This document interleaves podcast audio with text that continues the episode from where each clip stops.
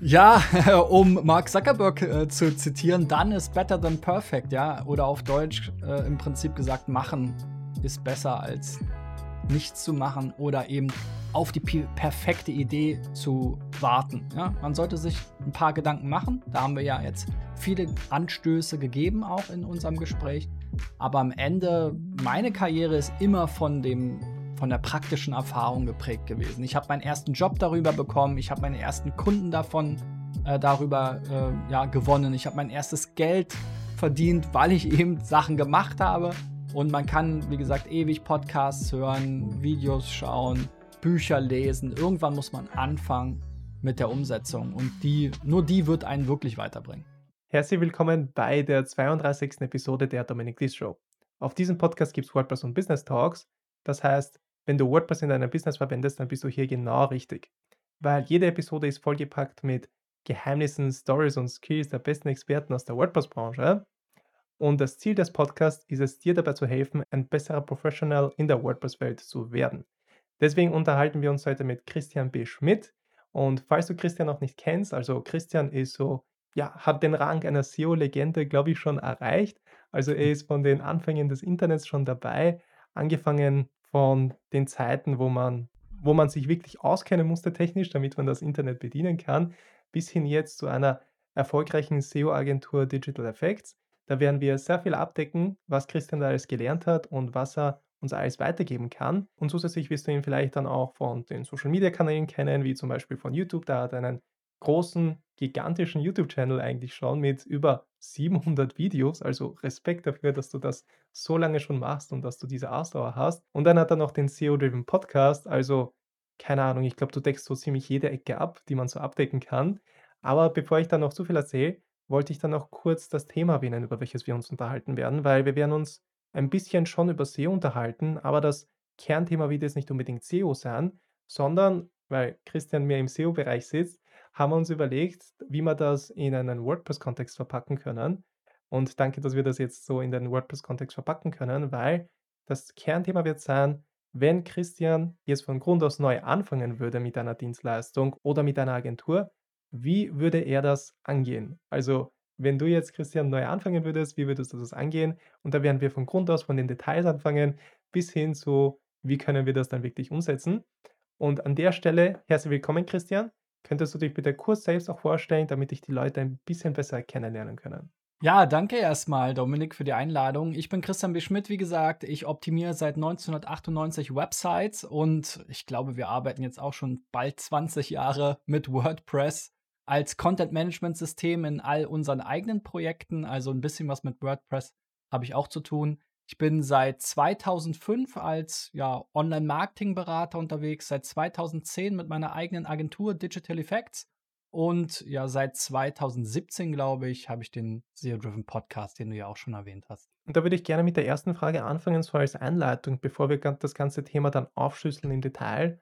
Also macht SEO bzw. Content Marketing im Rahmen einer WordPress-Dienstleistung überhaupt Sinn? Weil es ist ja dann noch schwierig, Themen zu finden, nach denen die Kunden suchen. Ich glaube, das ist so die Frage Nummer eins.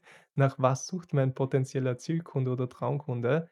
Und wie kann ich ihn da am besten abholen? Aber dadurch, dass jeder Kunde ein bisschen so andere Probleme hat, ist es halt schwierig, irgendwie generischen Inhalt zu produzieren, der dann alle potenziellen Traumkunden abfangen kann. Deswegen so meine erste Frage so, macht das überhaupt Sinn, jetzt mit Content Marketing groß zu starten, damit man jetzt Kunden anzieht? Hängt natürlich auch davon ab, welche Kunden man anziehen will. Aber wie siehst du das ganze Thema? Ja, also ich glaube, ein großer Vorteil von WordPress ist tatsächlich, dass eben eine Nachfrage vorhanden ist. Das ist jetzt kein neues Thema. Ich habe ja schon gesagt, ich arbeite schon seit Jahrzehnten gefühlt mit WordPress. Also man kennt es. Und das ist eine der Grundlagen natürlich für die Suchmaschinenoptimierung, weil die Leute können nur suchen, was sie auch irgendwie kennen, wovon sie schon mal gehört haben. Natürlich fließen auch Trends in SEO ein, wenn viele Leute nach einer Sache suchen, die sie jetzt eben aktuell irgendwie interessiert. Aber erstmal, um sich als WordPress-Dienstleister über SEO und Content in einem eigenen Blog zum Beispiel ja irgendwo sichtbar zu machen und darüber Kunden aufmerksam zu machen, kann es schon gut geeignet sein, weil wie gesagt die Grundlage, die Nachfrage da ist und eigentlich jeder schon mal von WordPress gehört hat. Ich glaube, es ist ja sogar das weltweit am meisten genutzte Content-Management-System. Das heißt, es gibt Millionen über Millionen Websites, die damit gebaut wurden und dementsprechend auch Millionen über Millionen potenzielle Kunden, die vielleicht Hilfe brauchen, ähm, um ihre Website zu pflegen, zu optimieren, weiter auszubauen und so weiter. Insofern finde ich es schon sehr spannend. Äh, auf der anderen Seite ist natürlich eine große Herausforderung, dass man viel Wettbewerb hat, weil es ist eben ein etabliertes Thema, es suchen schon relativ viele Leute danach. Und das ist immer so die Kernaufgabe und größte Herausforderung im SEO. Gar nicht unbedingt mehr so diese technischen Details, so Content-Management-Systeme wie WordPress machen es einem ja auch leicht. So die wichtigsten Webstandards sind mal erfüllt. Als ich meine erste Website gebaut habe, 1998, musste ich noch HTML lernen und äh, im Prinzip Seiten einzelne HTML-Dokumente per FTP auf einen Server hochladen. Ja, das war alles noch eine ganz andere Nummer. Aber insofern die wichtigsten HTML-Standards und so weiter sind ja eingehalten. Und äh, dann ist es erstmal wichtig, dass man die richtige Content-Strategie hat. Also ich bin jetzt in der Richtung kein Content-Profi oder sowas. Ich betreibe das jetzt nicht professionell, sondern ich mache das als in meinem eigenen Rahmen. Also ich mache das nicht als Dienstleistung, weil als, Dienstung, als Dienstleistung mache ich WordPress Development und dann auch so eine kurze Aufschlüsselung zum Thema. Wir, wir, wir werden jetzt zum Beispiel jetzt, wir werden das versuchen so abzudecken, dass jetzt nicht nur sich Leute angesprochen fühlen, die jetzt von Anfang an eine SEO-Dienstleistung im WordPress-Bereich anbieten wollen, sondern vielleicht auch Webdesign oder Development. Da sind die Konzepte sehr ähnlich. Das heißt, fühl dich da nicht irgendwie abgegrenzt, falls du da jetzt zuhörst und oder zuschaust, dass es eine SEO-WordPress-Dienstleistung erklärt wird. Aber den Fehler, den ich zum Beispiel gemacht habe am Anfang, weil man immer so hört, man soll sich ja die Expertise aufbauen, wenn man so ein Experten-Image dann hat oder haben will, dann sollte man Content produzieren und so weiter. Und dann habe ich angefangen, einfach WordPress-Tutorials zu machen und den Leuten erklärt, also ein bisschen so von, von der technischen Seite, so wie kann man am besten das SSL-Zertifikat installieren? Was sind so die besten Einstellungen in WordPress? Was sind so beim Hosting, was man beachten sollte und so weiter, Backups und diese ganzen Geschichten auch im Thema Security. Aber dann habe ich irgendwie gemerkt, dass es dann doch nicht irgendwie Kunden anzieht, die ich gerne anziehen würde. Also ein Manager bei einer größeren Firma, der wird sich den Content wahrscheinlich nicht anschauen. Und deswegen würde ich gerne dich fragen, was macht so, welcher Content macht Sinn, wenn man sich als WordPress-Experte, egal ob jetzt Webdesign, Development oder SEO, in der Online-Welt etablieren möchte? Welcher Content ist da am sinnvollsten und wie kann man da am besten vorgehen? Ja, also erstmal muss man sich natürlich ein bisschen die Frage stellen, welche Zielgruppe will ich erreichen? Du hast das ja eben schon so ein bisschen gesagt. Ähm, wir unterscheiden da und haben uns da so ein bisschen an diesem Modell angelehnt, wo man so in drei grobe Gruppen unterscheiden kann. Einmal die Kunden, für die man sozusagen eine Full-Service-Dienstleistung anbietet, ja, also done for you, ja, wir machen alles für den Kunden und das sind in der Regel eben natürlich größere Unternehmen, da hat man vielleicht auch gar nicht mit dem Unternehmenseigentümer oder dem Geschäftsführer zu tun, sondern mit einer Marketingabteilung oder mit einer Entwicklungsabteilung, mit dem mittleren Management. Und die ähm, suchen natürlich nach anderen Dingen als jemand, der jetzt vielleicht seine eigene WordPress-Website zum ersten Mal starten will. Ne? Das wäre zum Beispiel das Gegenteil davon, do it yourself. Ja, also vielleicht jemanden, das richtige Know-how mitgeben, so wie du es am Anfang gemacht hast ähm, in deinem YouTube-Kanal, genauso wie ich es am Anfang gemacht habe mit meinem YouTube-Kanal, wo ich im Prinzip von A bis Z alles erklärt habe, was mit SEO zusammenhängt. Und das zieht natürlich die Leute an, die dann nach solchen Sachen suchen, ja. Wie richte ich WordPress ein? Das wird jetzt ein Geschäftsführer oder auch ein Marketingleiter wahrscheinlich von einem größeren Unternehmen nicht googeln, ne? sondern der hat im Kopf, ich will ein gewisses Geschäftsziel erreichen ich will online verkaufen, ich will mein um, ja, Leads generieren, ich will vielleicht eine gewisse Sichtbarkeit haben oder einen gewissen Traffic generieren. Und das sind dann vielleicht eher Fragestellungen oder Themen, wo ähm, ja diese Zielgruppe nach sucht. Auf der anderen Seite gibt es natürlich auch so den goldenen Mittelweg, ja. Das nennen wir Done with You, also der klassische Consulting-Kunde oder Coaching-Kunde, ja, heutzutage der eben sagt, okay, ich kann gewisse Dinge machen, ja, aber ich ziehe mir immer den Rat eines Experten dazu. Jetzt in meinem Beispiel ist das, ich bringe die SEO-Expertise mit und der Kunde setzt dann das vielleicht in seiner eigenen Website um. Zum Beispiel mit dir, Dominik. Ja, du bist der WordPress-Experte, ich bin der SEO-Experte. wir beide gemeinsam könnten jetzt ein mittelständisches Unternehmen beraten, wie man eine erfolgreiche Website äh, aufbaut, ne? auf Basis von WordPress und eben mit der Optimierung, sodass sie eben auch entsprechend viele Kunden ähm, erreicht. Und das kann eben dann verschiedene Ausprägungen haben. Also von Do-it-yourself, Anleitungen, How-Tos, über Done with You, ja, also die Leute, die sozusagen gewisse Teile selber machen, aber eben dann sich die Expertise dazu holen, die einen Coach suchen, einen SEO-Coach oder einen WordPress-Coach oder eine Beratung, würde man klassischerweise sagen, bis hin zu Done for You, der klassische Agenturkunde, der eigentlich sagt, okay, wir haben hier ein Budget für unsere Website, wir haben hier gewisse Ziele und jetzt suchen wir uns Experten, die uns dann raten, was die richtige Umsetzung ist und die diese dann auch ähm, entsprechend direkt für uns umsetzen. Kurze Unterbrechung in eigener Sache, deswegen das Hemd. Und zwar geht es um die WordPress Community Gruppe. Wir haben jetzt eine Community Gruppe auf Discord und dort kannst du Antworten auf deine WordPress-Fragen finden. Du bekommst konstruktives Feedback zu deinen WordPress-Projekten und es gibt regelmäßige Sprechstunden, die ich dort hosten werde. Dort kannst du live deine Fragen stellen oder einfach teilnehmen und zuhören, welche Fragen andere Teilnehmer haben. Dort werden teilweise auch Podcast-Gäste sein, andere Experten aus der WordPress-Branche. Also da wirst du wirklich cooles Feedback bekommen und coole Antworten auf deine Fragen. Und das alles ist kostenlos. Das Einzige, was du machen musst, du musst unten auf den Link klicken. Dort kommst du zu der Seite, wo du dich anmelden kannst. Und dann bekommst du die gesamte Anleitung, wie du der Community-Gruppe beitreten kannst. Und jetzt geht's weiter mit dem Video. Und wie wichtig ist in dem Fall das Medium? Weil ich denke mir, okay, man kann Videos produzieren für YouTube, man kann Blogartikel schreiben, man kann Social Media Posts produzieren auf Instagram, auf LinkedIn oder man kann auch Artikel, wenn man sich jetzt keinen Blog aufsetzen will, auf Medium schreiben, wenn man jetzt schreiben will, aber sich keinen Blog aufsetzen will. Da gibt es noch unzählige andere Plattformen und Medien, die man verwenden kann. Und macht das einen Unterschied, abhängig von der Zielgruppe, abhängig von den Leuten, die man erreichen will, welches Medium man verwendet? Oder ist das eher so, hey, ich habe meine persönliche Präferenz, ich fühle mich mit dem wohl und deswegen mache ich das? Oder sollte man das irgendwie abhängig von den potenziellen Leuten machen, die das hören sollten? Ja, also meiner Erfahrung nach, ich bin am Anfang, sage ich mal, auch so ein bisschen dem Trugschluss ähm, zum Opfer gefallen. Jeder ist heutzutage auf jeder Plattform. Und das stimmt sicherlich auch ein bisschen.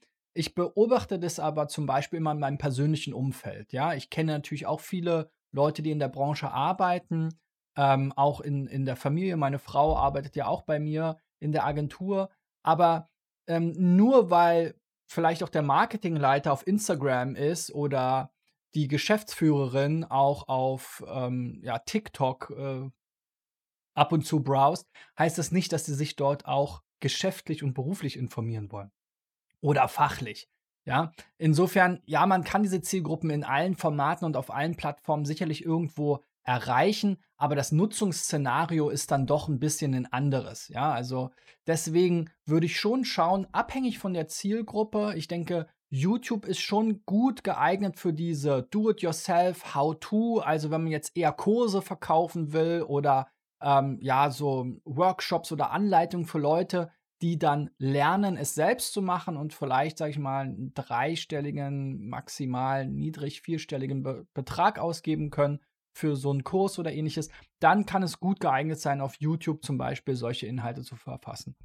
Auch der eigene Blog kann immer oder die eigene Website kann natürlich hier auch ein gutes äh, Medium sein. Newsletter, die klassischen, klassischen Social Media Kanäle, ähm, wo sich eben, sag ich mal so, Selbstständige oder ich nenne sie auch manchmal Glücksritter heutzutage. Ja, jeder will ja jetzt im Internet wieder reich werden. Ne? Das ähm, kenne ich noch von ganz früher ja, im Internet Geld verdienen. Das sind alles so die Leute, die versuchen dann natürlich möglichst viel selbst zu machen und wenig Geld haben.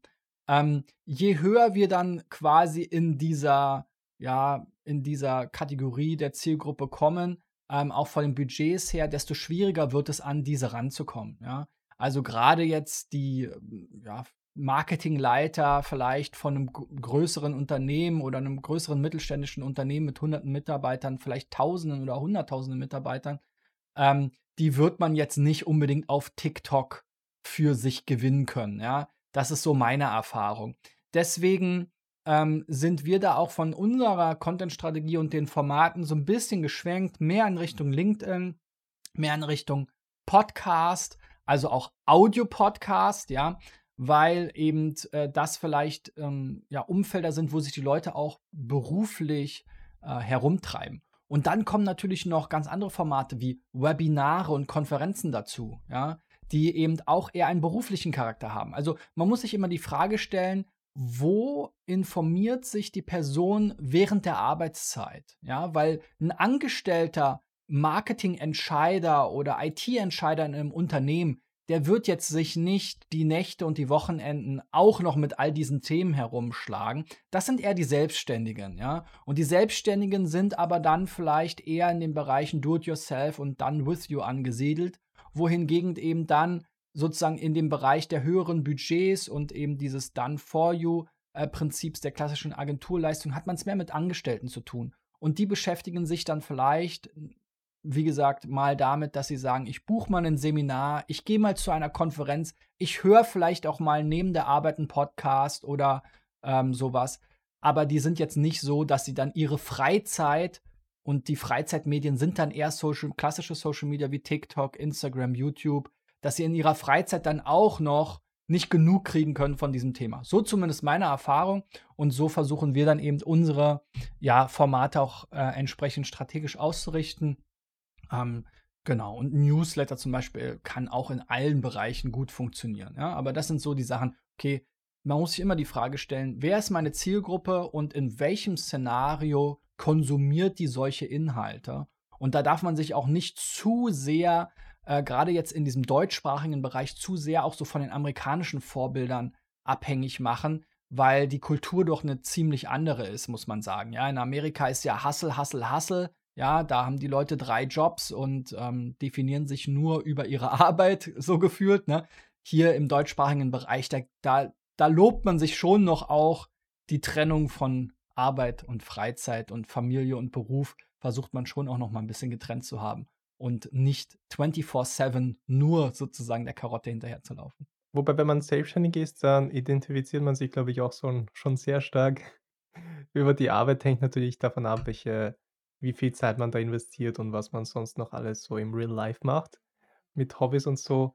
Aber es die Gefahr ist groß, dass man sich dann beginnt, sehr stark mit der Arbeit zu identifizieren. Wo ich dann auch in dieses Thema gerne umschwenken würde, ist, dass wir aus deiner Erfahrung ein bisschen da anzapfen können, weil du dir schon ziemlich viel aufgebaut hast über die Zeit. Also du hast, glaube ich, am Anfang dann auch ich weiß nicht, ob du am Anfang bei damals gab es ja wahrscheinlich noch keine Agenturen und so in die Richtung, ob du bei einem Unternehmen im im geschützten Rahmen dir als erstes Erfahrung geholt hast, Arbeitserfahrung und dann losgerannt bist in deine eigenen, äh, Adventures oder weil ich weiß, du hast dann angefangen mit Affiliate-Webseiten und solche Projekte zu machen und dann hast du Digital Effects aufgebaut, also eine sehr große ich weiß nicht, ob es jetzt die größte ist oder eine der größten SEO-Agenturen in Deutschland und in der Dachregion und mittlerweile wahrscheinlich auch schon international.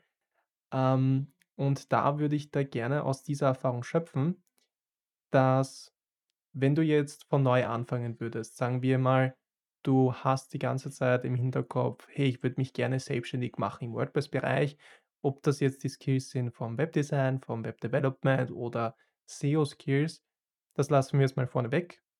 Aber wenn du jetzt von Grund aus von Scratch neu anfangen würdest, könntest du da uns ungefähr einen Leitfaden geben oder sagen, hey, wie würdest du heutzutage anfangen? Also jetzt zum Beispiel im Jahr 2024, mhm. weil das ja schon sehr nahe ist, sowohl bei der Selbstständigkeit als auch beim Aufbau einer Agentur zum Beispiel. Ja, also bei mir war es tatsächlich, äh, um nochmal ganz kurz diese Rück diesen Rückblick zu machen, so, dass ich eben äh, mir zuerst selbst im Eigenstudium so, Studium sozusagen ähm, do it yourself, um in diesen Terminologien zu bleiben, die ersten Kenntnisse und Erfahrungen im Bereich äh, Websites aufgebaut habe. Und ich kam dann aber irgendwann an den Punkt, dass ich äh, mich gefragt habe, okay, wie kann man jetzt damit Geld verdienen? Ja, und dann habe ich recherchiert, habe das Affiliate Marketing gefunden und hatte das Glück, dass es ähm, in Berlin, wo ich gelebt habe, eben eine Firma gab, nämlich die Zanox AG, was heute Awin ist, ähm, dass die eben ein Praktikum such anbieten oder einen Praktikanten suchen. Und so bin ich also dann einmal dort, ich glaube, zwei, drei Jahre eingetaucht in diese Branche, um eben zu verstehen, okay, wie verdienen die Leute Geld? Insofern, je nachdem, wo man gerade steht, ich war da auch noch sehr jung, ja, Anfang 20, wo man gerade steht, sollte man natürlich schauen, ähm, gibt es vielleicht die Möglichkeit, dass man sich irgendwo noch mal in den äh, sozusagen Windschatten stellen kann und mitlaufen kann, um eben Erfahrung zu sammeln. Wenn man jetzt sagt, okay, für mich ist klar, ich, was meine Skills sind, ich habe meine Skills, dann muss man natürlich schauen, ähm, ja, was ist die wirklich die Spezialisierung? Weil, wie ich schon sagte, sowohl jetzt in meiner Branche, der SEO-Branche, als auch in der WordPress-Branche, da wahrscheinlich noch krasser fast, gibt es natürlich sehr, sehr viel Wettbewerb und sehr viele Anbieter international. Und wenn man sich, wenn man wirklich hervorstechen will in so einer Branche, dann braucht man eine Spezialisierung und im Prinzip ein Thema, was man sich auf die Flagge schreiben kann. Und das war bei mir auch so in meiner Erfahrung. Am Anfang bin ich dahergegangen und habe gesagt, ja, ich kenne mich mit Online-Marketing aus. Ich habe jetzt Affiliate-Marketing gemacht, ich habe jetzt Social Media Marketing gemacht, ich habe jetzt SEO gelernt. Das heißt, das so Online Marketing ist so mein Thema. Mein Netzwerk, was ich mir aufgebaut habe, waren aber auch alles Online Marketing Experten, also die Leute, die ich durch die Arbeit kennengelernt habe, die ich auf ja, auf Branche, äh, Branchentreffen oder Konferenzen kennengelernt habe, das waren auch alles Online-Marketing-Experten. Und ich habe jetzt immer quasi in meinen Social Media, in LinkedIn, früher damals vor allem Twitter und äh, Facebook, reingerufen, ja, ich bin Online-Marketing-Experte, ich bin Online-Marketing-Experte, ja. jetzt stell dir mal vor, du stehst quasi ähm, auf dem OMR-Festival oder vielleicht auf der Demexco und schreist, ich bin Online-Marketing-Experte. Ja, dann sagen alle anderen um dich herum, ja, ich auch, ne? Und ab dem Moment, wo ich mich spezialisiert habe und gesagt habe, wir machen SEO. Ich bin SEO-Experte, ja, weil wir haben tausende Websites betrieben in den vergangenen Jahren. Wir haben ähm, ja, wie gesagt, seit 98 optimiere ich Websites und auch die Kunden haben immer mehr danach gefragt. Ne? Die haben gesagt, okay, ja, okay, ja, Affiliate, ja, das läuft. Äh, Social Media, ja, interessant, aber kannst du uns in SEO helfen? Also immer mehr haben nach SEO gefragt. Und dann haben wir irgendwann die Entscheidung getroffen, okay, wir spezialisieren uns jetzt auf SEO. Und ab dem Moment, wo ich in meiner Bubble, ja, das ist auch ganz wichtig zu betrachten, was für einer Bubble ist man selbst unterwegs, in der Online-Marketing-Bubble gerufen habe, ich bin SEO-Experte jeden Tag, ja, durch mein Content-Marketing, kam dann aus meinem Netzwerk Leute auf mich zu, hey, ja, stimmt, der SEO, guck mal, ich kenne dich schon seit 15 Jahren, 10, 15 Jahren, kannst du uns da mal beraten? Also so eine Spezialisierung ist immer wichtig und deswegen muss man eben schauen, wer ist in seinem Netzwerk, in was für einer Bubble bin ich persönlich unterwegs und ähm, ich würde sogar so weit gehen, dass man eben auch aus der eigenen Bubble raus muss. Ne? Das heißt, wir haben dann auch in den folgenden Jahren uns gar nicht so sehr auf Branchenkonferenzen rumgetrieben, sondern ich bin zum Beispiel auf die ITB gegangen, die größte internationale Tourismusmesse, und habe dort präsentiert. Wir haben Studien gemacht, wir haben untersucht, welche Tourismusunternehmen äh, sind besonders gut im Online-Marketing und im SEO und haben das präsentiert und haben uns quasi in einer anderen Bubble wieder als Experten positioniert. Also das ist ganz wichtig zu verstehen, wo komme ich ran? Was ist jetzt mein bestehendes Netzwerk? Und äh, gerade wenn ich anfange um, und vielleicht auch als Solo-Entrepreneur, Freelancer, Berater anfange, dann brauche ich ja im Prinzip nur eine Handvoll Kunden. Und wenn ich mir über die vergangenen Jahre schon ein gewisses Netzwerk aufbauen konnte, muss ich einfach nur schauen, okay, wie kann ich der Spezi für ein Thema werden in meiner Bubble und äh, dann muss ich mein Content Marketing eben genau dahin ausrichten, dass ich eben für diese Spezialisierung in meinem Netzwerk stehe und dann werden auch Leute quasi automatisch auf mich zukommen. So war es ja mit meinem Podcast, als ich den gestartet habe. Da hatte ich die ersten 100 Abonnenten und habe im ersten Jahr ähm, mir eben diese 100 Abonnenten aufgebaut, aber auch schon 100.000 Euro an Aufträgen in meine Agentur reingeholt. Nur dadurch, dass ich den Podcast in Facebook geteilt habe, wo ich eben schon 700, 800 Freunde aus der Branche hatte, die dann mitbekommen haben, hey, der Christian, der kümmert sich jetzt um SEO. Und äh, so konnte ich dann eben die ersten Aufträge da über den Podcast gewinnen. Und so kann man auch heute sicherlich vielleicht jetzt nicht mehr mit Facebook, sondern man ersetze Facebook durch LinkedIn zum Beispiel. Aber so kann man eben auch heute äh, sehr schnell ein eigenes Geschäft und ein, ja, eine eigene Spezialisierung aufbauen. Ich finde das auch einen sehr praktischen Ansatz, also mit dem zu arbeiten, was man eigentlich schon hat. Weil je nachdem, welche Skills man hat, je nachdem, welches Netzwerk man hat, dass man das einfach ausnutzt und das auch gleich dafür verwendet, da Aufträge zu generieren oder ein Business aufzubauen. Weil wenn man jetzt irgendwo quer einsteigen will oder in einer fremden Branche einsteigen will, dann hat man irgendwie die doppelte Arbeit, die man sich da antut. Und da finde ich, ist extrem wichtig, mal zu sagen, wenn es mal nicht klappt oder wenn man so in einer Sackgasse kommt und einfach nicht happy ist mit dem, was man macht oder falsche Entscheidungen am Anfang getroffen hat. Hm, dadurch, dass du jetzt schon viele Projekte gemacht hast, gehe ich mal stark davon aus, dass du auch einige Projekte beendet hast oder abgeschlossen hast. Und da wollte ich dich fragen, was sind so die hm, die Merkmale oder wann ist es okay, jetzt ein Projekt oder ein Business oder ein etwas, was man angefangen hat, das auch zu beenden oder sollte man das um jeden um jeden Cent, den man dann umdreht, den man da bekommt, also wieder reinvestieren, das durchziehen und das durchdrücken, damit man da irgendwann erfolgreich ist? Oder gibt es dann gewisse Szenarien, wo man sagt so: „Hey, okay, überleg dir mal, vielleicht solltest du da irgendwas wechseln, ein ein Pivot machen oder das beenden, was Neues anfangen?“ Weil das ist oft so eine Grenze, die man sehr schwierig erkennt, wenn man im Moment drinnen ist, aber im Nachhinein ist es so halt voll obvious und so: „Ah, das hätte ich schon damals machen sollen“ oder „Boah, zum Glück habe ich das zu dem Zeitpunkt gemacht“ und so weiter. Ähm, hast du da was kannst du uns da weitergeben, äh, an Sachen und Tipps, die man beachten sollte, wenn man sich so was aufbaut? Also, wenn man jetzt selbst selbstständig werden will oder sich 'ne Agentur aufbaut, wann es keinen Sinn mehr macht? Wann macht es wann sollte man den wann gibt's diesen Moment, wo man da einfach durchdrücken muss, wo man einfach, obwohl es nicht klappt, da weiter durchdrücken muss und solche Sachen? Äh, kann man das irgendwie erkennen oder ist das ist das einfach nur Bauchgefühl und mal schauen, was passiert? Ja, also ich glaube, hm, das wird vielen Selbstständigen so gehen, Gerade das, was ich sagte, so wie wir auch gestartet haben, dass man im Prinzip erst mal froh ist über jeden Auftrag und alles annimmt und dann hat man aber irgendwann so 'n so 'n Gemischtwarenladen und, ähm, ja, steht halt für nichts. Man argumentiert dann aber für sich immer: „Ja, wenn ich den Auftrag jetzt nicht annehme, das ist ja Geld, was mir verloren geht.“ Und so standen wir dann halt auch irgendwann da, dass wir eben Social-Media-Aufträge hatten, ähm, und, äh, AdWords-Aufträge und so weiter, ja, Google Ads, aber auch, äh, SEO. Und zu Beginn war es natürlich erst mal schwierig zu sagen: „Ja, wir verzichten jetzt auf diesen Auftrag“, ja? Zum Beispiel, wir hatten von, ähm von wir haben für das Deutsche Rote Kreuz, ähm, gearbeitet und haben dort Google Ads gemacht, ja? Das war natürlich auch 'n super spannende Zusammenarbeit und, äh, wir haben uns dann irgendwann entschlossen, halt nicht mehr das weiter zu verfolgen, ja?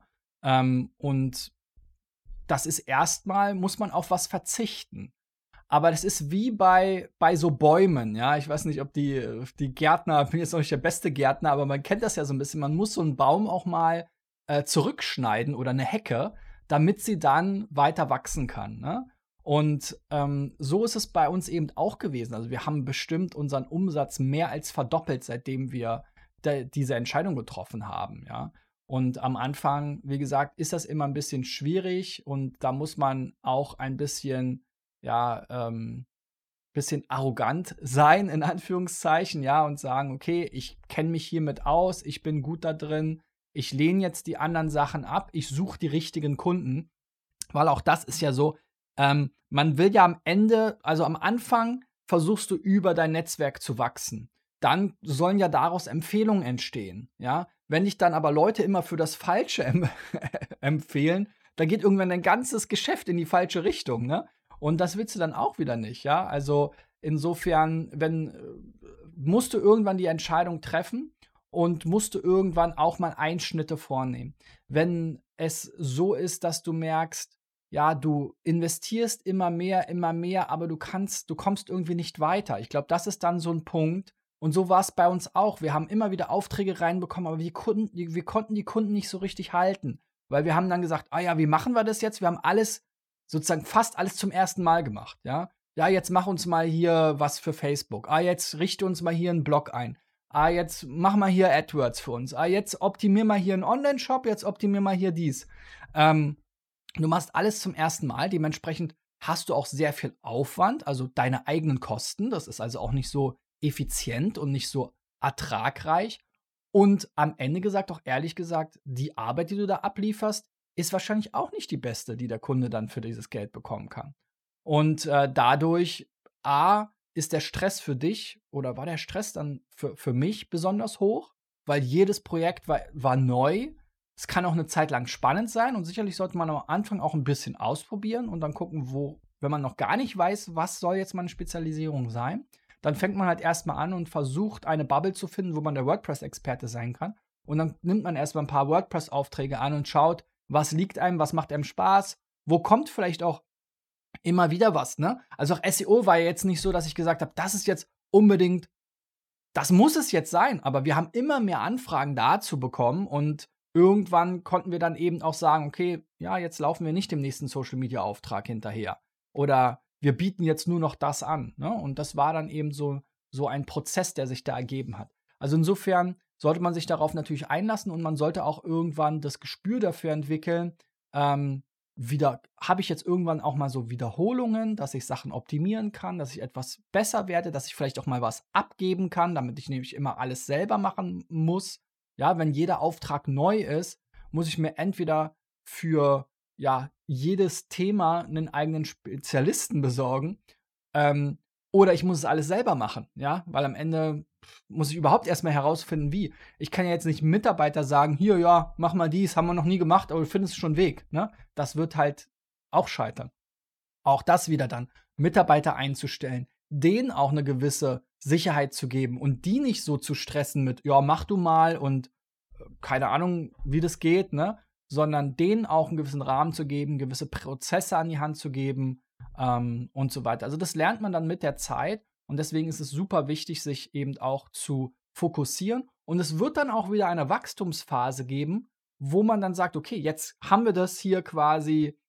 Ich mag diese Terminologie nicht so gern, weil die so aus diesem Coaching-Bereich kommt, aber jetzt haben wir hier unser Fließband in Anführungszeichen. Ja, wir haben jetzt 1000 solche, was weiß ich, WordPress-Seiten eingerichtet. Jetzt wollen wir aber vielleicht auch mal den nächsten Schritt machen. Ne?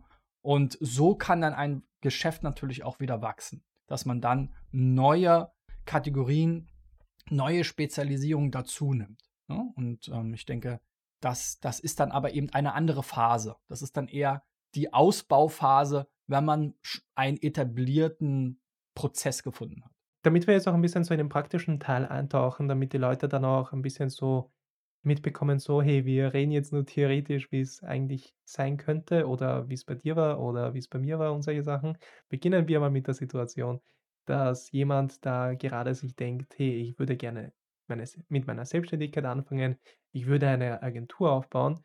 Ich arbeite vielleicht jetzt gerade in einer Agentur, ich arbeite vielleicht auch in einer anderen Branche und würde gerne mit einer WordPress-Dienstleistung anfangen. Und wie kann man das am besten machen? Also am Anfang ist man sich noch nicht sicher, hat man die richtigen Skills, um etwas anzubieten? Äh, wird da überhaupt wer dafür bezahlen? Wie kann man die eigenen Kunden finden und so weiter? Also wie kann man da von Tag Null aus die richtigen Steps setzen? Oder wie würdest du das machen, wenn du heutzutage oder im Jahr 2024 mit deiner WordPress-Dienstleistung anfangen würdest? Ja, also es kommt natürlich ein bisschen darauf an, was, wo man schon steht vom Skill-Level her. Ne? Wenn, ich jetzt schon in einer Agentur arbeite oder in einem Unternehmen und schon mit WordPress zu tun habe, dann ist es natürlich was anderes, als wenn ich jetzt, wie du gesagt hast, aus einer ganz anderen Branche komme. Dann würde ich natürlich erstmal schauen, dass ich irgendwo entweder das im Selbststudium lerne, so wie ich das gemacht habe, oder dann im zweiten Schritt habe ich mich ja gefragt, okay, nachdem ich jetzt gelernt habe, wie man Websites bauen kann, kam dann die Frage auf, wie kann man damit Geld verdienen? Und dann habe ich mir eben ein Praktikum gesucht und da hatte ich eben Glück, dass ähm, eine Firma, die im Affiliate Marketing sehr ja, erfolgreich war, in Berlin eben ein Praktikum angeboten hat. Das war die Zanox AG, heute Awin. Und dort habe ich dann eben zwei, drei Jahre gearbeitet, um eben richtig einzutauchen ins Geldverdienen im Internet, wie man so schön sagt, ja. Also dementsprechend entweder schauen, okay, fehlen mir noch gewisse Wissensbestandteile, fehlt mir noch Erfahrung. Das ist sowieso das Allerwichtigste. Ich kann ganz viele YouTube-Videos schauen, ich kann ganz viele Podcasts hören, ich kann Bücher lesen. Am Ende kommt es auf die Praxiserfahrung an und aus der Praxiserfahrung entsteht diese Expertise, die ich dann auch selbstbewusst verkaufen kann. Wenn ich schon 10, 100, 1000 WordPress-Seiten gebaut, optimiert oder ähm, ja, wie auch immer erfolgreich gemacht habe, dann habe ich natürlich ein ganz anderes Standing, auch für mich, von meinem persönlichen äh, Mindset her, wie man so schön sagt heutzutage, dass ich ähm, das eben auch mit gutem Gewissen verkaufen kann. Wenn ich an der Stelle noch nicht bin, dann würde ich erstmal anfangen, eben eigene Erfahrungen mit eigenen Projekten zu sammeln. Also mich selbst als Kunden sehen. So machen wir das auch bei mir in der Agentur immer wieder, Ja, weil es natürlich auch in der Arbeit mit Kunden immer Einschränkungen gibt. Der eine Kunde will das nicht, der nächste Kunde will das nicht und so weiter und so fort, ja.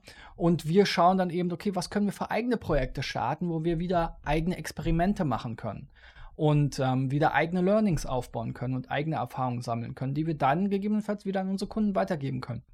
Das heißt, man sollte immer schauen, mindestens die eigene Website brauchen wir ja sowieso, um seine eigenen Dienstleistungen anzubieten, dass man diese eben aufbaut. Dann sollte man eben schauen, ja, gibt es vielleicht noch andere, von denen ich lernen kann, indem ich für sie arbeite, indem ich mich von ihnen beraten lasse oder wie auch immer. Ähm, und dann würde ich schauen, es gibt immer jemanden, der weniger weiß als man selbst. Ja, ähm, auch wenn wir das jetzt in unserer Bubble WordPress als ja gesetzt und bekannt und sehr ja, wettbewerbsintensiv ansehen. Wenn man jetzt zehn Leute auf der Straße fragt, wer, werden wir wahrscheinlich Glück haben, wenn der einen finden, der WordPress überhaupt vom Namen her kennt. Insofern, dein Wissen, wenn du dich mit einer Sache beschäftigt hast, ist immer etwas wert und es gibt immer Leute, die weniger wissen als du über dieses Spezialfeld. Und damit kannst du immer Wissen und Fähigkeiten anbieten, die andere nicht haben. Ja? Und ähm, deswegen muss man sich da auch, sollte man das auch nicht sozusagen zu lange herauszögern. Und wenn man sich zu Beginn noch unsicher ist, dann sucht man sich einfach in seinem Umfeld vielleicht Unternehmen, Unternehmer, Bekannte, Freunde, für die man das erstmal kostenlos macht. Oder zum Freundschaftspreis, ja, wo man sagt, hey, ich baue dir eine neue Website, ich habe gesehen, deine Website, was weiß ich, ist super alt oder ähm, ja, noch in HTML zusammengeschustert irgendwann mal lass uns das mal so machen, dass du und deine Mitarbeiter das vielleicht selber verwalten können, so wie in Word oder in Office, ähm, was ja am Ende des Tages eben ein Content-Management-System wie WordPress ist. Und ähm, diese Dienstleistung erstmal Kunden anzubieten, vielleicht aus dem eigenen Umfeld, da sind wir wieder beim Netzwerk, ja, und damit auch ja, Referenzen zu schaffen, weil das ist ja das nächste. Die eigene Erfahrung, die eigenen Projekte können Referenzen sein, ganz klar. So gehen ja auch viele vor, so sind ja auch viele SEOs oder andere ähm, erfolgreich geworden, dass andere gesehen haben, hey, die, die machen da gewisse Sachen, sind damit erfolgreich. Oder auch in Social Media, Social Media Berater oder Kurse kauft man ja am liebsten von Leuten, die in Social Media schon erfolgreich sind. Ja. Also insofern die eigenen Referenzen, aber natürlich auch Kundenreferenzen. Also auch zu zeigen, guck mal, hier habe ich das für die Bäckerei X gemacht, hier habe ich das für das Autohaus Y gemacht. Ähm, das hilft natürlich dann auch andere Kunden zu überzeugen, dann auch Geld dafür zu bezahlen. Und so sehe ich das im Prinzip so an in drei Schritten. Erstmal wirklich die nötige Expertise aufbauen durch eben ja, Arbeit, Arbeitserfahrung oder eben eigene Erfahrung. Dann vielleicht erstmal im Netzwerk ähm, günstig oder sogar kostenlos für eben bekannte, verwandte, Freunde, ähm, die äh, sozusagen die, so, solche Projekte umsetzen und dann kommen ja vielleicht auch schon die ersten Erfahrungen und die ersten Kunden auf mich zu. Wenn ich jetzt für meinen Onkel, der vielleicht ein Autohaus äh, hat, eine coole neue Website gebaut habe, das wird, das bleibt ja, das ist ja das Schöne an Websites auch, das bleibt ja nicht unentdeckt. Ähm, ne? Das werden dann vielleicht andere auch sehen. Und äh, der Onkel wird vielleicht auch noch ein paar andere Unternehmer kennen und denen sagen, hey, guck mal, ähm, hier, ich habe hier eine neue Website, gefällt dir die, kannst du von dem haben. Ne? Und so kommt man eben in diesen Modus rein. Und ich denke, viele sind da auch so ein bisschen auf dem Holzweg, was ich so mitbekomme, was so in diesen klassischen Coaching, so wirst du Berater und Unternehmer als allererstes ähm, ja gepredigt wird, ist halt Anzeigen schalten. Und ich glaube, das ist der absolut falsche Weg, weil gerade zu Beginn für Anzeigen muss man immer Geld bezahlen, das muss man erstmal haben. Ähm, das kann auch schnell teuer werden.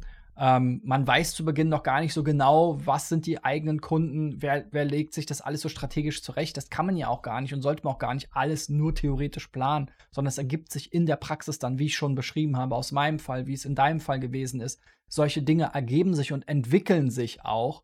Und ähm, klar kann man versuchen dann, dass, wenn man dann eben seinen Prozess gefunden hat, das auch mit Anzeigen zu ja, beschleunigen, das ist klar. Aber ganz zu Beginn ähm, würde ich da gar nicht unbedingt darüber gehen, sondern eben in der eigenen Bubble, im eigenen Netzwerk die eigenen Erfahrungen aufbauen und dann Stück für Stück weiterkommen. Und irgendwann hast du 10, 20 Referenzen. Wenn die mit deiner Leistung zufrieden sind, empfehlen die dich weiter. Und äh, dann kommst du schon an den Punkt, dass du sechsstellige Umsätze hast, dass du vielleicht schon überlegst, jemanden anzustellen oder einen zweiten Freelancer dazu holst, der dir helfen kann. Und äh, dann kann man natürlich schauen, okay, wie kann man jetzt den Turbo einlegen und, und noch mehr Kunden gewinnen. Ich versuche das jetzt so ein bisschen zusammenzufassen. Also, so wie ich das jetzt verstanden habe, bitte korrigiere mich, falls ich das, das falsch verstanden habe. Ähm, da sollte man als erstes mal an dem eigenen Angebot arbeiten. Also Angebot meine ich jetzt nicht dieses Dokument, welches man dann an den Kunden schickt und so, hey, so kann ich das Projekt umsetzen, sondern das eigene Angebot, so welche Skills hat man, was bietet man an, welche Fähigkeiten bietet man an, welche Probleme löst man für die Kunden und dann einfach so mit dem rausgehen, entweder selbst eigene Projekte machen oder kostenlos Projekte machen unter seinem Freundschaftspreis, damit man den Social Proof sammeln kann. Und dann, wenn man diese Kombination hat aus, ich habe ein Angebot, welches ich weiß, das Unternehmen hilft, weil das ist ja auch wichtig, dass es halt jemandem hilft. Und es gibt auch Leute, die mich dafür schon bezahlt haben und das ist das Ergebnis dieser Arbeit. Das ist so die Basis, die man dann haben sollte, wenn man dann wirklich sich etwas aufbauen möchte. Also so zusammenfassend kann man das auch so verstehen, oder? Ja, ganz genau, ganz genau. Und Stück für Stück kann man dann natürlich seine Preise erhöhen, kann man sagen, okay, wir nehmen gewisse Beträge vor, in, im Voraus. Und all diese Entwicklungen haben, haben wir mit den Jahren auch gemacht. Ne? Ich glaube, der erste Stundensatz war 50 Euro, dann waren es irgendwann 80, dann waren es irgendwie 100, jetzt sind es in der Agentur 156, 25, das ergibt 1250 äh, Euro Tagessatz. Und wenn jemand mich für ein, ein Coaching oder Consulting oder Workshop bucht, dann zahlen derjenige oder diejenige tatsächlich 300 Euro pro Stunde. Ja? Und ähm, das ist ja auch dann eben das Wissen, was man hat und was man übergeben kann in so kurzer Zeit, eben entsprechend wert. Und ich glaube, das ist auch wichtig, dass man sich eben selbst dieses Selbstvertrauen aufbaut und das kommt eben genau über solche Fälle und über solche Cases und über diese Erfahrung und ähm, darüber, dass man eben ja Dinge wiederholt erfolgreich umsetzen kann und dann hat man kann man auch in wenigen Jahren sich wirklich ein sehr erfolgreiches ähm, Geschäft aufbauen. Ja, und jetzt werden wir uns schon langsam dem Ende der Episode nähern. Da würde ich gerne noch in deine konkrete Expertise eintauchen. Und als deine Expertise würde ich jetzt Content bezeichnen, also so ganz groß und, und ganz grob. Weil du hast vorher gesagt, okay, es macht am Anfang überhaupt keinen Sinn, Anzeigen zu schalten für sein eigenes Business, wenn man noch nicht wirklich weiß, was man anbietet und für wen und das noch nicht mal Hand und Fuß hat. Aber so ähnlich sehe ich das auch ein bisschen so mit Content. Also wenn man erst in der Findungsphase ist, dann hört man dann auch immer, hey, man soll Content produzieren. Du hörst das ja vor allem auch aus den Content Creatern und aus den Business Influencern aus den USA so, hey, du sollst fünf TikToks am Tag produzieren, das, das und das solltest du machen das Ganze. Und macht das überhaupt Sinn am Anfang, wenn man noch in dieser Findungsphase ist, wenn man gerade anfängt, so viel Content und überhaupt Content zu produzieren? Und wenn ja, welcher Content macht da am meisten Sinn? Weil ich setze das jetzt sagen wir mal in den gleichen in die gleiche Box wie Anzeigen schalten und ja, das auch einfach Aufmerksamkeit irgendwie bündeln, generieren und neue Aufmerksamkeit schaffen und neue Augen irgendwie auf den Business zu lenken. Und mit welchem Content kann man da am besten anfangen? Sollte man mit Content anfangen? Und ja, wie siehst du das alles? Ja, wie gesagt, ich glaube, für die ersten Kunden braucht man nicht mal eine eigene Website. Ja, da braucht man ein Netzwerk. Das ist immer das Allerwichtigste. Ähm, natürlich kann man sich ein Netzwerk auch über Content aufbauen. Ja? Also es ist immer ein bisschen individuell, muss man natürlich schauen. Ich war jetzt schon sehr, sehr früh dabei, habe, wie gesagt, als ich Teenager war, angefangen, mein Netzwerk in der Internetbranche aufzubauen. Und so ist es ja bei vielen heute auch schon. Ja, heute vielleicht noch viel mehr. Ja, als ich äh, 16 war, ähm, gab's, hatte ich das erste Mal Zugang zum Internet. Ja, das ist ja heute, mein Sohn ist acht, der hat schon äh, seinen Sprachassistenten da, der hat hat 24-7 Zugang zum Internet quasi. Ähm, insofern ähm, macht es natürlich Sinn, sein Netzwerk so früh wie möglich aufzubauen. Wenn man sich noch unsicher ist, kann man schon auch mit Content starten, aber man sollte das dann eben als, sag ich mal, These und Test betrachten. Ne? Also die These, okay, WordPress, SEO interessiert die Leute oder eben, ähm, was weiß ich, die, das WordPress Webdesign oder Plugins programmieren oder ähnliches. Ne? Und dann sollte man eben gucken, ja, wie viel kommt da äh, zurück, ne? wenn ich eben über diese Themen spreche. Und so gehen ja auch viele Content Creator heran, dass sie eben, sag ich mal, Testballons fahren und versuchen eben, das ja, kommt ja wieder aus der Praxis, wie ich schon sagte, wenn man eben die ganze Zeit, wenn man nicht praktiziert, dann kommt halt auch nichts bei raus. Ne? Ähm, also es kann schon eine Mischung sein, aber ich glaube, ganz zu Beginn braucht man jetzt nicht unbedingt schon Content. Ähm, wenn es sich dann herauskristallisiert, in welche Richtung es geht, dann kann Content natürlich helfen, auch vor Anzeigen, ne?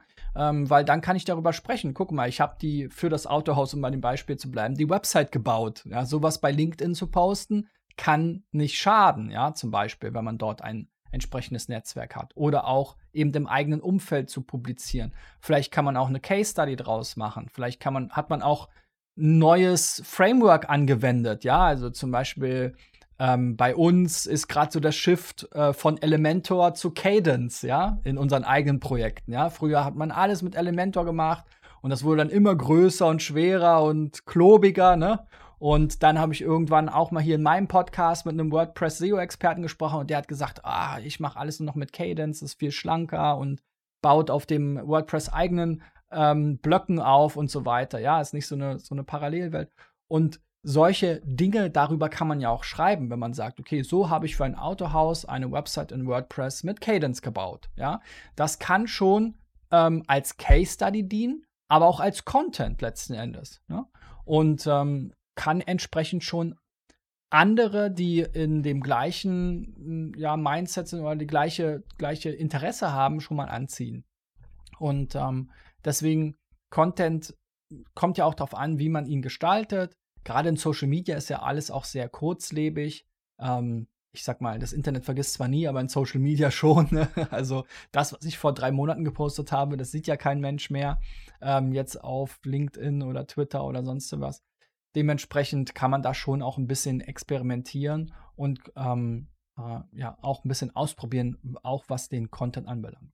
Weil du hast auch am Anfang erwähnt, also ich betitel es mal als diese 3Ds, Done with you, dann dann dann for you, dann with you and do it yourself, so in die Richtung.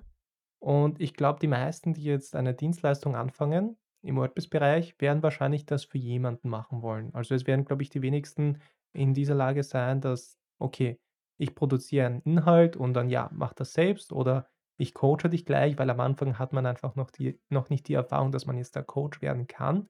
Und die meisten werden da in diesem Done-for-you-Bereich sein, wo die einfach ein ganzes Projekt für eine Firma umsetzen. Da habe ich zum Beispiel jetzt persönlich das Problem gehabt, dass ich hier zum Beispiel angefangen habe, Content zu produzieren, auf YouTube zum Beispiel zum Thema Tutorials und so weiter. Aber dann bin ich erst später drauf gekommen, nach, keine Ahnung, 200 Videos, dass, okay, das ist irgendwie so eine ganz andere Zielgruppe oder ich habe mir da jetzt eine neue Zielgruppe aufgebaut, weil die Zielgruppe war jetzt die Do-it-yourself oder Done with you mit den YouTube-Tutorials, aber Done for you, also es, wir, also wir haben es schon ein bisschen auch am Anfang angeschnitten, also es wird jetzt, glaube ich, kein Manager jetzt irgendwie YouTube-Tutorials suchen, wie man sich SSL-Zertifikate installieren kann.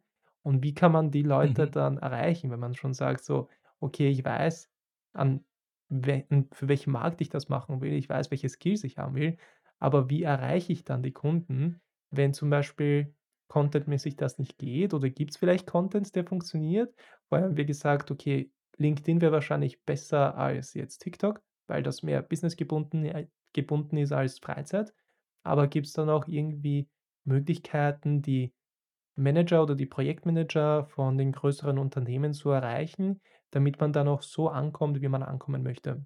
Also auch wenn ich bei LinkedIn dann ein How-To über SSL installieren bei WordPress poste, wird es auch ja diesen Manager nicht interessieren. Aber was interessiert Manager? Letzten Endes sind die Zahlen getrieben in der Regel und haben gewisse Ziele und Umsatzziele oder ähnliches. Das heißt, wenn ich jetzt aber bei LinkedIn poste, wie ich dem Autohaus geholfen habe, was weiß ich, 100 äh, Autos über ihre Website zu verkaufen, dann bin ich schon wieder eher an dem Punkt. Also die, ich denke, da geht es weniger um das Wie, sondern da, also wie haben wir das jetzt gemacht? Wie haben wir jetzt diese WordPress-Seite konfiguriert und optimiert, sondern geht es eher um den Outcome, ja, so, oder über das Was, was kam bei heraus, so, ne? Also orientiert am Ergebnis. Und ähm, dazu kann ich dann auch ein Webinar zum Beispiel wieder anbieten. Ne? Also ich könnte einen Post machen und sagen, hier, ich habe dem Autohaus geholfen, diesen Erfolg zu erreichen, diese Ziele zu erreichen. Und hier in dem Webinar zeige ich, wie wir es gemacht haben. Und dann kann ich wieder sagen, okay, ich transportiere meine Expertise. Ne? und ähm, das ist schon auch so, dass die Leute sich natürlich das auch, ähm, also auch bei mir war es ja so, dass mein How-To-Content schon geholfen hat, ähm, weil die, mein Netzwerk gemerkt hat, ich kenne mich damit aus. Ich weiß, wovon ich spreche. Ja, ich bin nicht nur ein Salesman, sondern ich bin auch fachlich sozusagen, ähm, habe die Expertise, die fachliche Expertise. Und für den Verkauf brauchst du am Ende schon beides, wenn du es ehrlich betreiben willst. Und wenn du beides transportieren kannst, dann, dann ist das auf jeden Fall gut. Und man kann es ja auch so sehen, Dominik, du hast ja eine neue Zielgruppe erschlossen, die von dir Dinge lernt und die dich offensichtlich als Experten sieht. Das heißt, du kannst natürlich auch diese Zielgruppe als Erweiterung deines Geschäfts sehen und sagen, ja, diese Leute konsumieren die Inhalte schon von mir, ähm, den könnte ich vielleicht tatsächlich auch Education verkaufen. Es muss also nicht unbedingt schlecht sein. Ähm, es ist halt die Frage, in welche Richtung will man und wie viele Dinge kann man sozusagen gleichzeitig machen am Ende für ein stabiles Geschäft langfristig gesehen ist es natürlich auch immer gut, wenn man mehrere Einnahmequellen und verschiedene Einnahmesäulen hat. Und deswegen ist es schon spannend, sich dann auch an diesem, ja, an diesen Säulen zu, äh, zu orientieren. Mit dem Done for You kann man schnell viel Geld verdienen, in Anführungszeichen. Da reichen mir ja eine Handvoll Kunden, um auch auf 100.000 Euro zu kommen. Relativ easy, ja. Wenn ich aber dann schaue, okay, vielleicht ist mal die äh, wirtschaftliche Situation schwierig, dann haben diese Unternehmen nicht mehr diese Budgets zur Verfügung. Ähm, dann gibt es aber vielleicht wieder mehr Leute, die sich versuchen, selbstständig zu machen, weil sie vielleicht ihren Job verloren haben oder weil sie generell einen anderen äh, Lebensstil anstreben. Also es gibt immer so Phasen, wo das eine oder das andere gut funktioniert. Deswegen bin ich auch kein Freund davon, sich zu stark einzuschränken. Ja, also so eine Fokussierung oder so eine Spezialisierung kann ja in verschiedenen Ebenen passieren. Ich sehe das immer so auf zwei Achsen mindestens. Das eine ist die fachliche Spezialisierung und das andere sind die Branchen. Ja, das wird ja auch viel propagiert, sage ich mal, in diesen ganzen, wie werde ich jetzt selbstständig, ähm, wie werde ich jetzt Coach oder irgendwas. Mach am liebsten was ganz Spezielles für eine ganz kleine Zielgruppe. Ja, aber da muss man halt eben auch aufpassen, dass es nicht zu klein wird. Ja, also der Total Addressable Market, ja, also wie viele Leute kann ich wirklich erreichen? Wie groß ist der Markt am Ende? Der muss natürlich auch was hergeben. Ja, wenn ich jetzt nur ähm, WordPress-Websites mit Cadence für, ähm, weiß ich nicht, Nagelstudios in Rostock mache, ja, dann gibt's vielleicht, ich weiß nicht, wie viele Nadel Nagelstudios oder in Berlin, Spandau oder sowas, ne? Also, dann kann ich wahrscheinlich die Anzahl meiner Kunden an einer Hand abzählen und für die wird es natürlich auch nicht so witzig sein, wenn ich jetzt für deren ganzen Wettbewerber das wiederum mache, ja? Also, deswegen haben wir uns irgendwann entschieden, wir spezialisieren uns auf der fachlichen Seite. SEO sind aber branchenoffener, wir haben natürlich gewisse Schwerpunkte, E-Commerce, Travel, B2B, aber das sind so die generellen großen Bereiche und haben nicht gesagt, wir machen jetzt nur noch SEO für Zahnärzte, weil das wäre uns dann zu eingeschränkt gewesen, weil wenn dann mal, wir haben das jetzt schon mit, mit Corona mitbekommen, ähm, in der Pandemie, wir hatten viele Tourismuskunden. Ich hatte ja äh, erzählt von der ITB, dass wir dort Vorträge und Studien ähm, präsentiert haben. Hatten wir viele Tourismuskunden und durch so einen ja unvorhersehbaren Umstand kann dann plötzlich dein, eine ganze Branche wegfallen. Und was machst du dann? Ne? Also insofern kann man sich auch überlegen, ich mache WordPress, aber alles, aber dann halt nur für Zahnärzte meinetwegen. Aber dafür kann ich dem Zahnarzt vielleicht mehr verkaufen. Ähm, oder ich mache halt Online-Marketing. Oder ich bin die Internetagentur. Das ist auch nochmal ein spannender Punkt. Kleinere Kunden brauchen eher Full Service. Also die, die kleineren Kunden wollen eher einen Anbieter haben, die das Internet für sie machen. Ne? Das heißt, die wollen eine Agentur haben, die für einen relativ überschaubaren Betrag die Website macht, das Social Media, das SEO und am besten noch den Newsletter. Je größer die Kunden werden, haben die zwar auch dann solche großen Agenturen, aber wir haben die Erfahrung gemacht, desto spezialisierter werden dann auch die Anbieter. Ja? Und ähm, spätestens diese große Agentur, die vielleicht Mercedes beauftragt, die hat dann auch wieder in ihrem Netzwerk Spezialisten, die dann SEO, Social Media und so weiter machen. Also da, es ist schon sehr interessant, sich damit zu beschäftigen, wer ist eigentlich meine Zielgruppe? Wenn es eben eher kleine Unternehmen sind, dann muss ich vielleicht auch eine größere Palette an Dienstleistungen anbieten, weil der Zahnarzt wird jetzt nicht nur, was weiß ich, die Python-Programmierung von mir haben wollen oder sagen wir mal jetzt einfach gesagt, das WordPress-Plugin, weil nur mit dem Plugin von dir, Dominik, kann der ja gar nichts anfangen. Der braucht ja auch noch die WordPress-Seite, da muss dann Inhalt drauf, ne? Also, wie du schon gesagt hast, dann fängst du plötzlich an, auch Texte für den einzustellen oder vielleicht im schlimmsten Fall noch zu schreiben, weil er eben jemanden braucht, der die Website für ihn betreut. Und so muss man sich eben so ein bisschen da herantasten und diese Erfahrung sammeln und sich das vielleicht auch tatsächlich mal aufzeichnen oder aufschreiben ähm, und mal überlegen, okay, wo an diesen Achsen kann ich mich orientieren? Was ist meine fachliche Spezialisierung? Was gibt es für Branchen? Und wie kann ich da ein Match finden, was mich nicht zu sehr einengt, wo ich aber trotzdem eben, ein, wie gesagt, ein gutes Match habe? Was ich da einfach als einen sehr sehr coolen und mega hilfreichen Tipp finde, ist einfach das, was du schon vorher gesagt hast, dass ihr dann einfach in, auf die Konferenz gefahren seid von der Tourismusindustrie und da einfach Vorträge gehalten habt, wo ihr dann wirklich physisch vor Ort seid. Ihr könnt dann mit den Leuten reden und es muss ja nicht alles online passieren. Also wir sind jetzt alle so online getrieben, weil das einfach sehr kosteneffizient ist.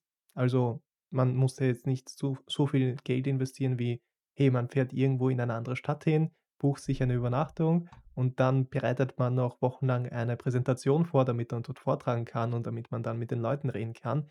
Also das Investment von Online-Content ist halt viel geringer als physisch irgendwo hinzufahren, aber es hat doch sehr viel Potenzial und hat sehr viele Benefits, da wirklich die Leute vor Ort kennenzulernen, weil viele fahren einfach auch zu Konferenzen. Vielleicht schauen einfach nur YouTube-Videos zum Spaß online oder schauen sich LinkedIn einfach nur zu schauen, hey, wem kann ich da gratulieren zu dem Jubiläum bei einer Firma oder so. Aber die informieren sich dann wirklich. Oder wo kann ich als nächstes arbeiten? Ja. Genau, voll.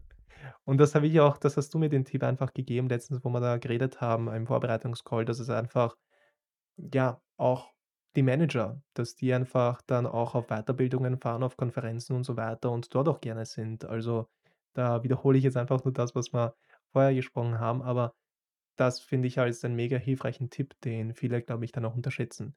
Ihr macht ja regelmäßig auch Webinare, hast du vorher gesagt. Und die Webinare funktionieren ja so, dass die Leute bei euch eine Webseite einreichen können und ihr gebt denen wirklich konstruktives Feedback. Und da wollte ich dir jetzt im, im Anschluss dann auch gerne, bevor wir zu den Bullet-Fragen kommen, den Spotlight geben. Falls du etwas promoten möchtest, kannst du gerne das Webinar promoten, kannst auch andere Sachen gerne promoten. Also, dass wir euch die Leute erreichen und was die Leute von euch bekommen könnten.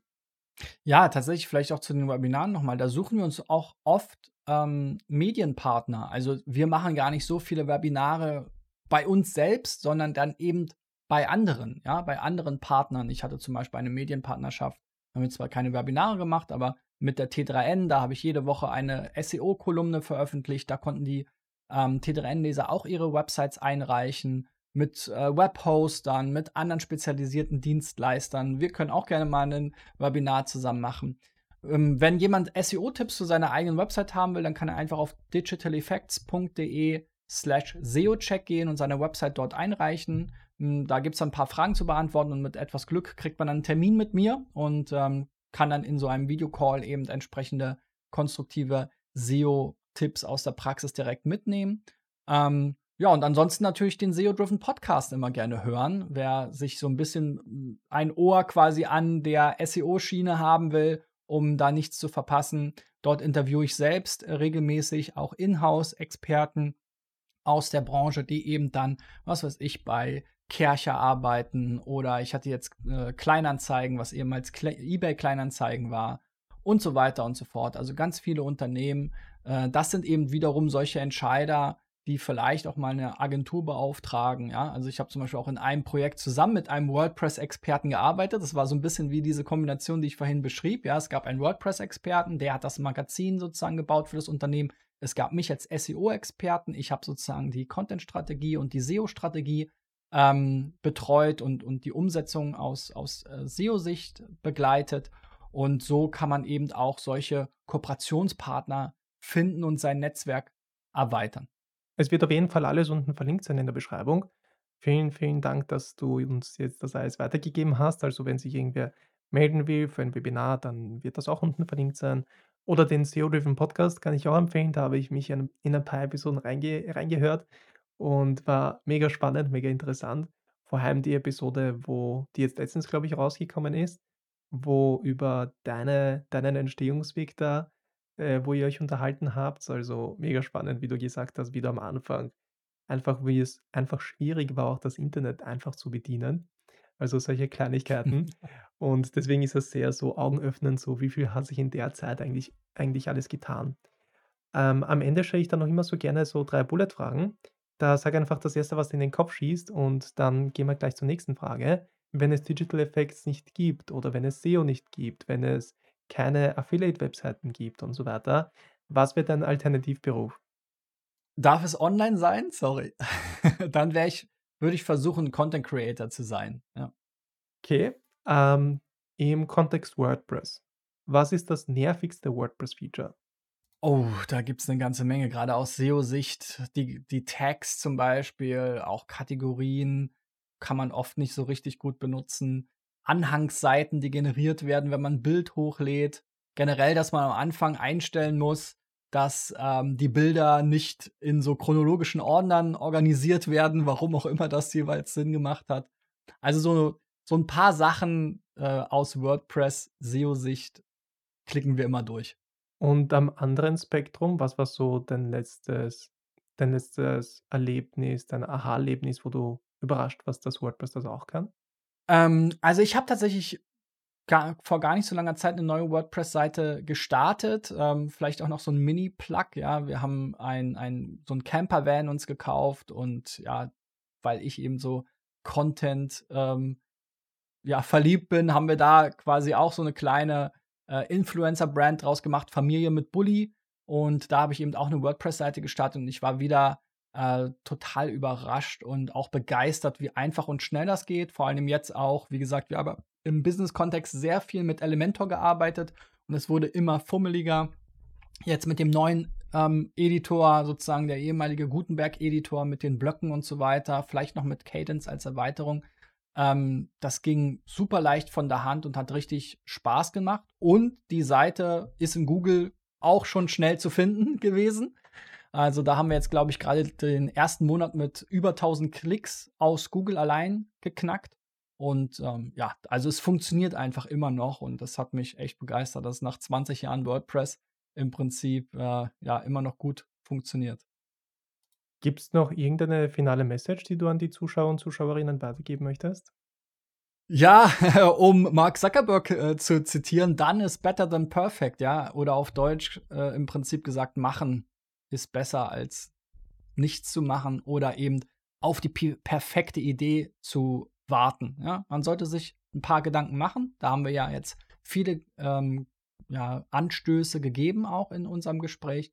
Aber am Ende, meine Karriere ist immer von dem von der praktischen Erfahrung geprägt gewesen. Ich habe meinen ersten Job darüber bekommen, ich habe meine ersten Kunden davon äh, darüber äh, ja, gewonnen, ich habe mein erstes Geld verdient, weil ich eben Sachen gemacht habe.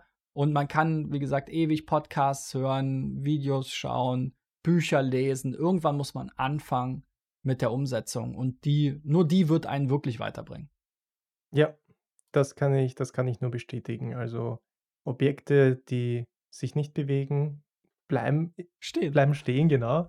Und Objekte, die sich bewegen, bewegen sich nicht vielleicht unbedingt von Anfang an in, in die richtige Richtung, aber zumindest kann es dann viel leichter die Richtung ändern, wenn mal die Bewegung da ist. Und das finde ich, dass es ein sehr guter Abschluss ist für die Episode. Da vielen, vielen Dank, dass wir uns heute, heute einfach über diese Themen unterhalten konnten. Hat mega viel Spaß gemacht. Bin schon sehr aufs Feedback gespannt. Und ja, dann bleiben wir in Kontakt und wir hören uns. Super, vielen Dank.